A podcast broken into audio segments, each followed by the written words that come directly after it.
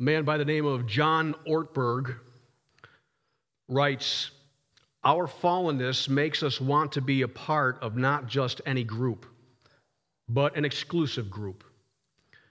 By definition, every society includes people who connect, who belong to one another. Yet every society includes people who feel left out, who don't get chosen at recess, whose invitations to dance get turned down, who get blackballed and cold shouldered and voted off the island. We exclude others because of, our, because of pride or fear or ignorance or the desire to feel superior. He says, I thought of this tendency of dividing people the last time I was aboard an airplane. The first class passengers were served gourmet food on china and crystal by their own flight attendants. I know what, what airline is he flying on? Those of us in coach ate snacks served in paper bags with plastic wrappers. That sounds more like it. The first class passengers had room to stretch and sleep. Those of us in coach were sitting with a proximity usually reserved for engaged couples in the back row of a movie. The first class passengers had flight attendants bring them moist towelettes for comfort and personal hygiene. Those of us in coach sat, had to sit and stew in our facial sweat.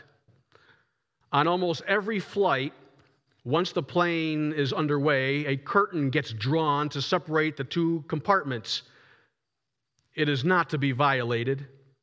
It is like the Berlin Wall or the veil that separated the court of the Gentiles from the Holy of Holies in the temple at Jerusalem. The curtain is a reminder throughout the flight that some people are first class and some aren't. Those who aren't first class are not to violate the boundary. They can't even see what's going on behind the other side of the curtain. On a recent flight, a voice came on the intercom system telling us that because of new security measures, the attendants were not allowed to fasten the curtain. But the airline wanted all of us in the court of the Gentiles to know that we were not allowed to use the facilities in the Holy of Holies, even though there was one restroom for eight people up there and two restrooms for several hundred of us on the other side. John Ortberg concludes let the curtain stand for a tendency deep inside the fallen human spirit, the tendency to exclude. The tendency to exclude. I share this story with you because we have been going through the book of Exodus, notwithstanding last Sunday. And if you have been following along, it is clear that God has favored the nation, the people of Israel. He has delivered them from Egyptian oppression. He caused bread to rain down from heaven when they were hungry. He caused water to come out of a rock when they were thirsty. And God defeated the Amalekites, a people who attacked the Israelites without provocation. All of those events happened before the passage we're going to read this morning. All of these acts indicate that God is favoring Israel to the exclusion of the Gentiles. The Gentiles are people who are not Jewish. It seems like God is favoring the Israelites at the expense of the Gentiles, of the nations, of the peoples. The acts of God on Israel's behalf should cause the reader to, reader to raise a question at this point in the Exodus story. Does God care about the rest of the nations of the world? Does he have a plan for them? Does he include them in his plan of salvation? At this part of the story, as you were to read the Bible from Genesis up to this point, you would ask that question because what about those who are not Israelites? Does God care about them? If you're not Jewish, if you're not an Israelite, what about me? What's God's plan for my life? Does He have a plan for my life? Well, the answer, of course, is yes. And we begin to see this truth in the life of a man named Jethro, who was Moses' father in law. And we see this God beginning to include people other than the Israelites, that he has a genuine concern for them based on Jethro's response to hearing God's acts of deliverance on behalf of his people. Jethro is not an Israelite, he's a Midianite. He's a Gentile, someone who is not an Israelite, someone who God is not favoring at this particular time. And he's going to hear something about what God has done on behalf of his people. And this raises the question for today's text What should the nations do when they hear about God's acts of deliverance on behalf of his people. Jethro is a non Israelite. And we're going to look at Jethro coming to salvation. But not only are we looking at Jethro as an individual, Jethro at this particular time of the story is also representative of the nations, of the people who are not part of God's plan in the Old Testament. So, when we think of Jethro, we have to think of him as an individual, but also as a representative of those who are not Israelites. Because at this point in the story, the question has to be raised well, what about those who are not Israelites? Are you an Israelite? I'm not. So, what does this have to say to you and to me? So, what should the nations do when they hear about God's acts of deliverance on behalf of his people? What should the Gentiles do? Number one, when the nations hear about God's acts of deliverance on behalf of his people, they should look to settle in a place where God is revealing himself. Verses 1 to 5. And Jethro, the priest of Midian, Moses' father in law, heard of all that God had done for Moses and for Israel, his people, that the Lord had brought Israel out of Egypt. That's what he does. He hears what God has done. The rest of the chapter is how he responds to what he hears. That's why I have it underlined. That forms the whole question for the entire chapter. So he hears that God, that God has done something on behalf of the Israelites.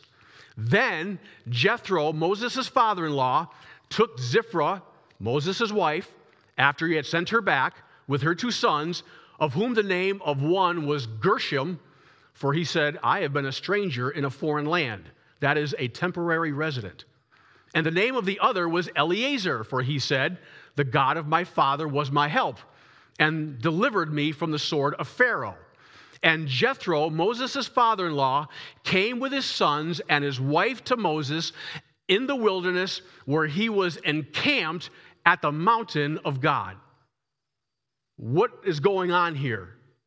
Go back, Midian. He, Jethro is a Midian. He's a Midianite. What does that mean? A Midianite was a nomad. A nomad was someone who wandered from place to place to place and had no place to call his home. That was the Midianites. Okay? He had no place where he was settled wandered from pasture land to pasture land to pasture land. That's what the people were. And they would, take, they would move from pasture to pasture to take care of their livestock. So this was a man who had no place to call home. The author wants to emphasize that fact by saying Moses' sons, one of them was Gershom. I have been a stranger in a foreign land. Moses named his son Gershom because Moses himself was a stranger in a foreign land. He was a person who had no home. And he named the other one Eliezer because Moses knew that God was going to deliver him. So, what's the point of making that? What's the point of the author suggesting or bringing in Moses' sons? He's trying to emphasize that Jethro, the Midianite, the Gentile, had no place to call home. And he was no different than Moses. And he hears that Moses was delivered and rescued by God. And Jethro is saying, if this God will do this for Moses, and I have the same experience as Moses, will he do the same for me? So, what does he do? He goes where Moses is at. And where was Moses? He was encamped, he was settled. Where? At the mountain of God. And what's the mountain of God represent? That's the place where the revelation of God is going to take place. Jethro, when he hears God's acts of deliverance, the one who is wandering and has no place to call home settles at the place where God is going to be revealed. Whenever people today, whether Jew or Gentile, this is not our true home as believers. We're just passing through. And so we, like Jethro, need to be settled at a place where God's word, God's will is being revealed. Settle there.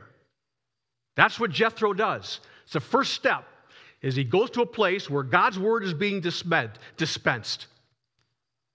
Now, he settles at the mountain of God. We live on the other side of the cross. So where should we be settling? Jesus, right? There in the New Testament there's a story where a man by the name of Simeon is in the temple. And he was told by God through the Holy Spirit that he wasn't going to die until he saw the Lord's salvation, Jesus. And one day while he's in the temple, Mary and Joseph come walking in with baby Jesus. Simeon sees the baby Jesus and realizes that's the child that God's going to save the world by. And he takes the child in his arms. And this is what Simeon says. Luke 2:29 to 32. Lord, now you are letting your servant depart in peace according to your word, for my eyes have seen your salvation, your work of deliverance which you have prepared before the face of all peoples, a light to bring revelation to the Gentiles and the glory of your people Israel. Jesus is the revelation of God that is going to bring light revelation to the Gentiles for those who are not a part of Israel, who are not Israelites. God's plan is to not exclude people, but to include them. And he was going to use the Israelites in the Old Testament to do that. And in the New Testament, it's in the person of Jesus Christ, which means that we should be sitting at the feet of Jesus. This is illustrated for us in Luke chapter 10 when there are two women who were named Martha and Mary, and Jesus went to their house. And Martha let Jesus in. And what was Martha doing? Busy, busy, busy, doing all this serving. And she goes to Jesus and she says, Lord, tell my sister to help me. You see, I'm doing all this work all by myself. And where was Mary? Sitting at the feet of Jesus, listening to his instruction, receiving revelation. She was settled.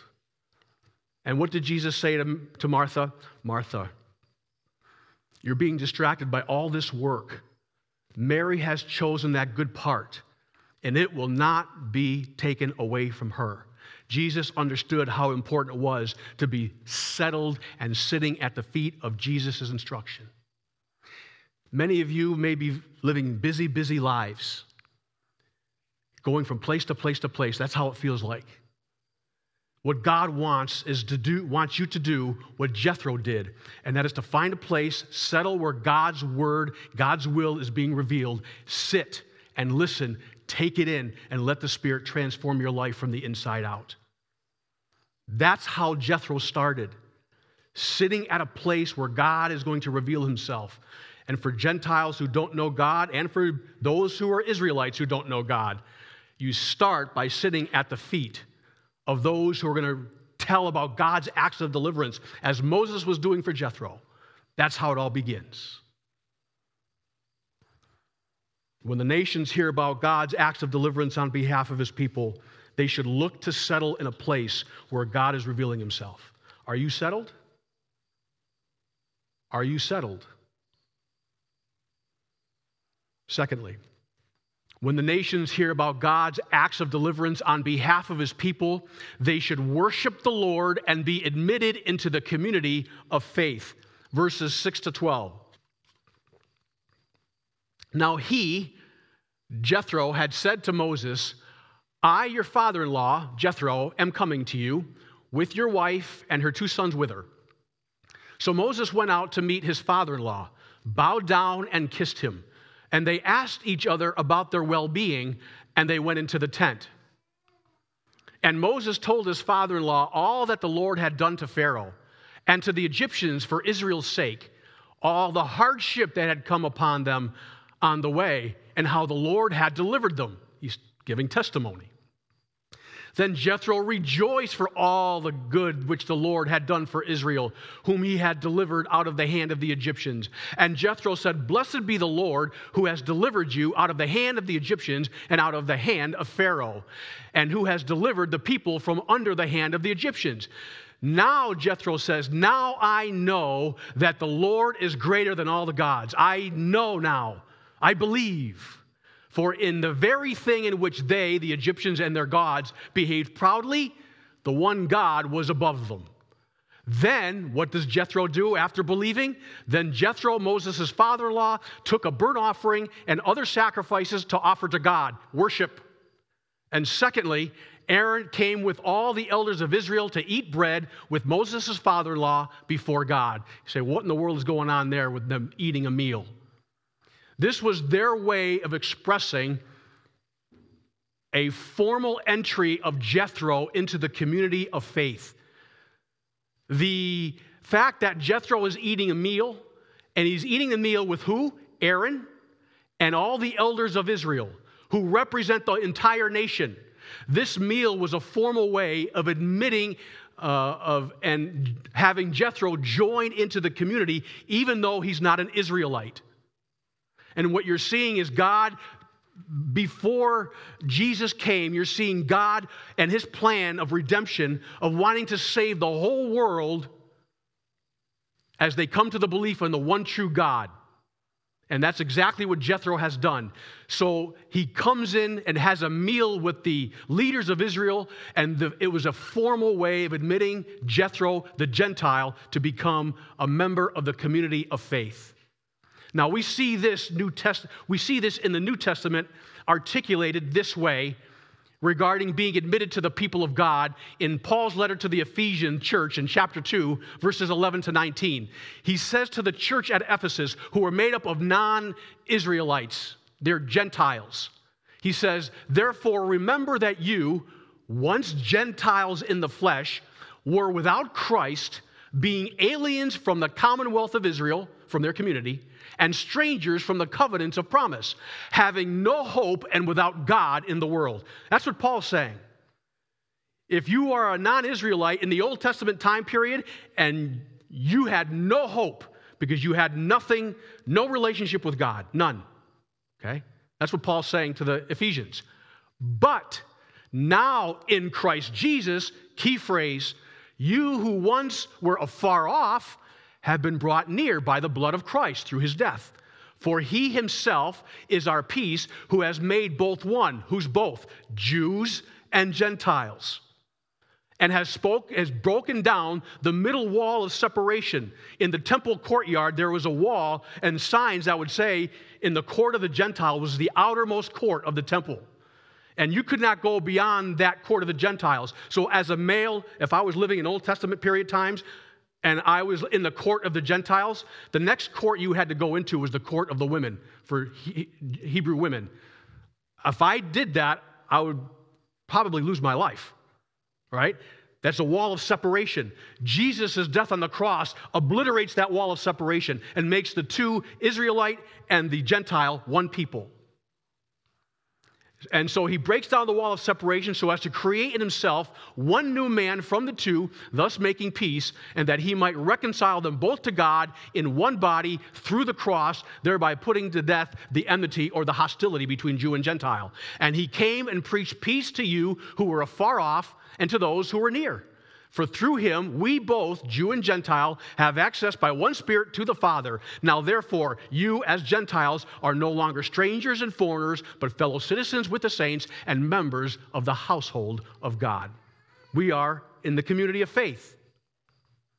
Now, regarding worship, Revelation 15:4 says this: Who will not fear you, Lord, and bring glory to your name? For you are alone holy. All nations the Gentiles will come and worship before you, for your righteous acts have been revealed.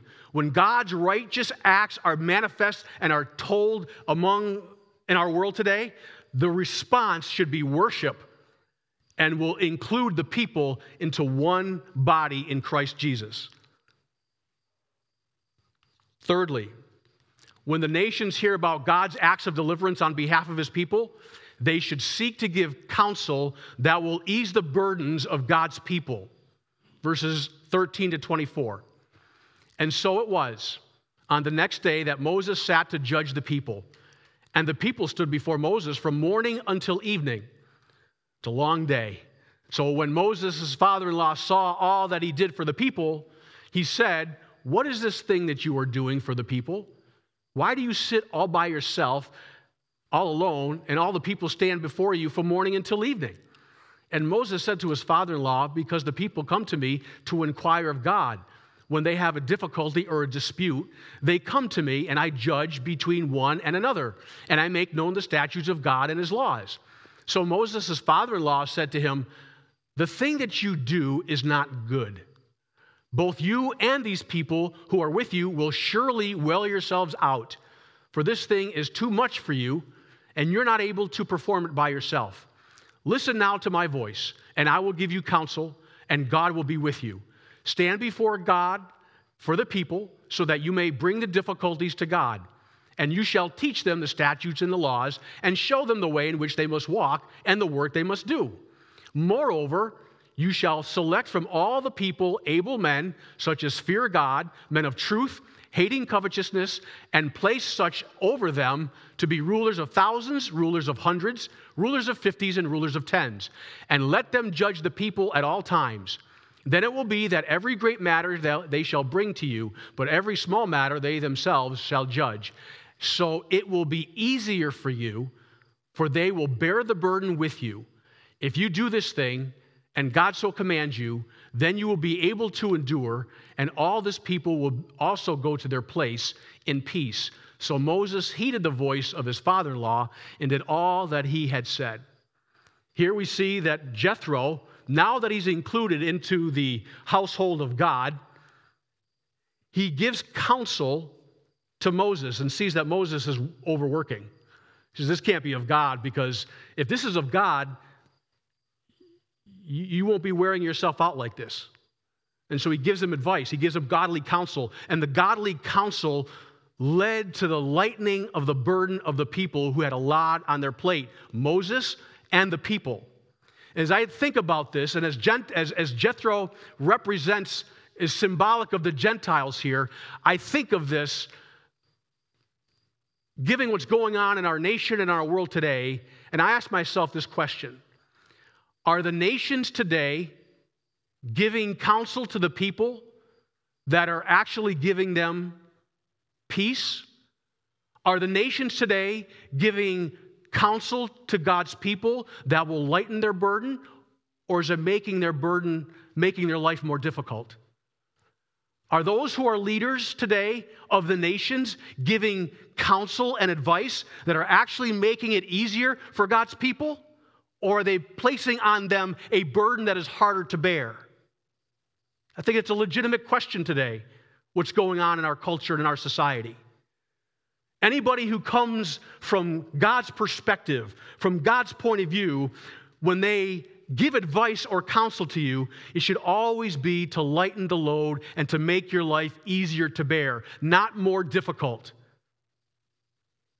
And it raises the question of what's going on today are those advice and the counsel by the professionals are they actually lightening the burden or is it making, making it heavier? I simply ask the question. But those who are from God should follow Jethro's advice. And when you see people with heavy burdens, we should be seeking to light the load. That's what Jethro does.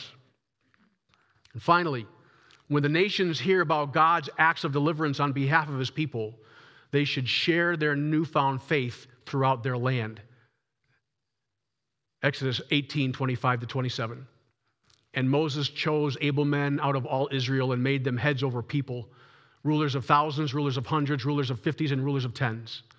So they judged the people at all times. The hard cases they brought to Moses, but they judged every small case themselves. Then Moses let his father in law depart, and he went his own way to his own land. And what did, he, what did he bring with him when he went back to his own land? His newfound faith. And you better believe, I, it's not stated, but I do believe it implies that he took his own faith with him and he talked about how God had saved the Israelites and what God has done in his own life now that he was a part of the people of God. So what he's doing is, is sharing, he can be sharing his faith among that new land that only he will go there because the Israelites are not. We see a parallel in this in the New Testament in Mark chapter 5, verses 1 and 2. Then they came to the other side of the sea, Jesus being among them to the country of the Gadarenes. This was Gentile territory. And when he, Jesus, had come out of the boat, immediately there met him out of the tombs a man with an unclean spirit. Now we're going to jump to verse 18 to 20. And when he, Jesus, got into the boat, he who had been demon possessed begged him that he may not be that he might be with him. He wanted to be with Jesus. Jesus healed him, cast demons out of him. Now he wants to be with Jesus. However, Jesus did not permit him. He says no. But he said to him, "Go home to your friends, tell them what great things the Lord has done for you, and how he has had compassion upon you." And he departed and began to proclaim in Decapolis, city of 10 cities, all that Jesus had done for him, and all marveled. And so we see that Jesus wants those who are Gentiles who come to faith to share that faith with the people who were all around us. That should be the appropriate response of those who are Gentiles, those who are not Israelite, who come into the faith through faith in Jesus Christ and to share what God has done in your life. What, has, what act of deliverance has God done for you? Think about what God has done in your life. How has He worked in your life? What has He delivered you from? What can you share with people? That's what Moses did. He shared what God's what God had done in his life. And there's two things I, I want to point out that Moses does when he shares his faith. First of all, he went into the tent with Jethro. If you remember, he, walk, he goes into the tent. Jethro comes, he goes into the tent. Why does he go to a tent? Privacy. The best way to interact with people and have an impact on people when you want to express and share what God has done in your life is to have a private one on one conversation with people. It's not going to be in a church service. The most effective way to do that is to find, as the Spirit leads, find a private place like Moses did, and then tell everything that God had done which leads to the second point. Moses sought pri- privacy, but he also was transparent. That is, he said the good things and he also said the bad things.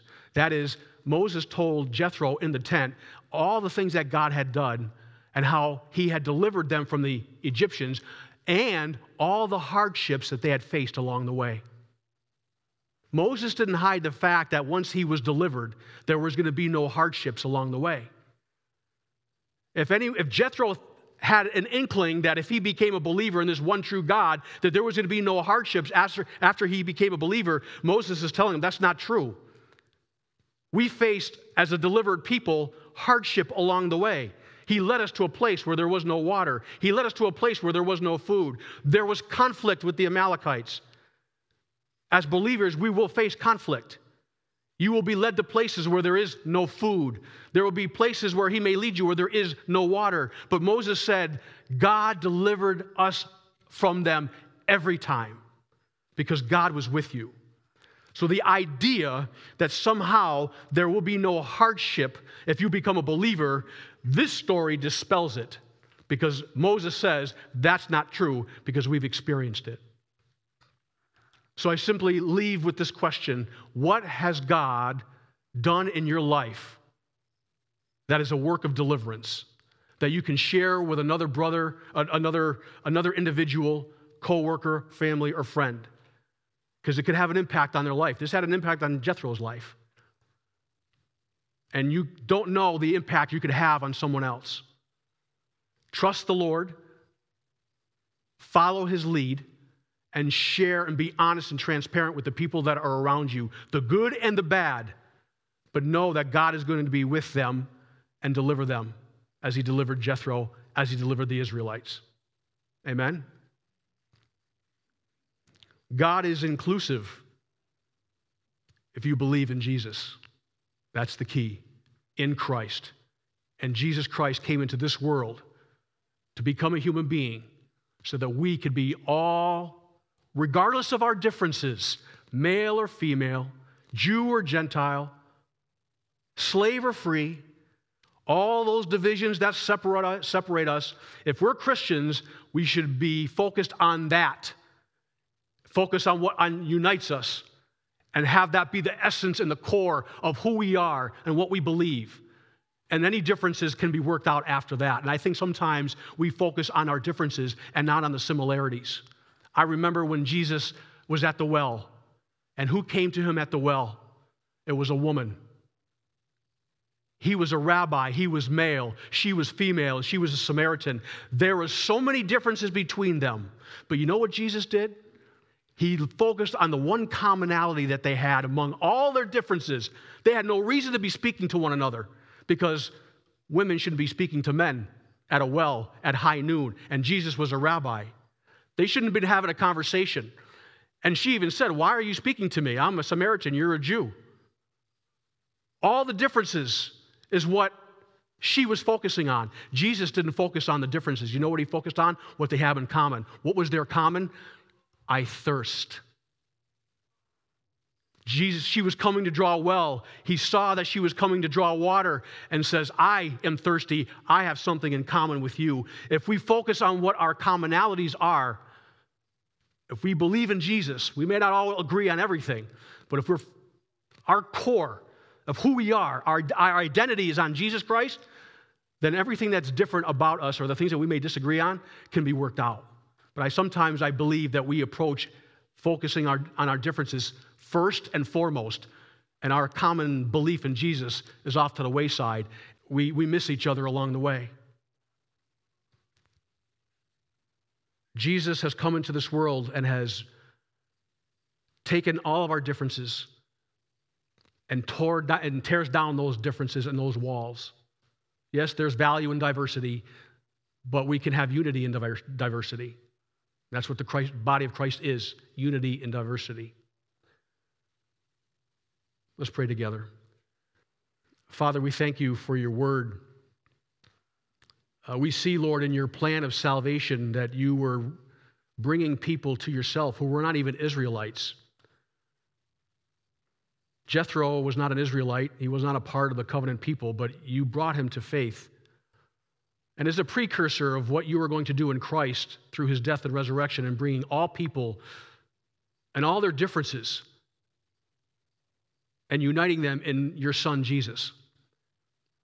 Lord, we thank you for that gift for your son and that you have made it possible for us to be in you and to be unified in you. Uh, help us, Lord, to rejoice over the fact that we are believers. We're in your body. And Lord, we ask that in spite of our differences with one another, whether they be theologically, politically, in any areas of life where there are differences, Lord, help us to realize and to understand that we are first and foremost your children. Our identity is you. You, you are the one who gives us identity, not the world. And help us, Lord, to live in such a way that can help bring reconciliation into this world, a ministry of reconciliation. Lord, we'll give you the thanks and the praise for all that you do in and through us. In Jesus' holy name we pray. Amen. Would you please stand if you are able for our closing song, our O Lord, my rock and my redeemer.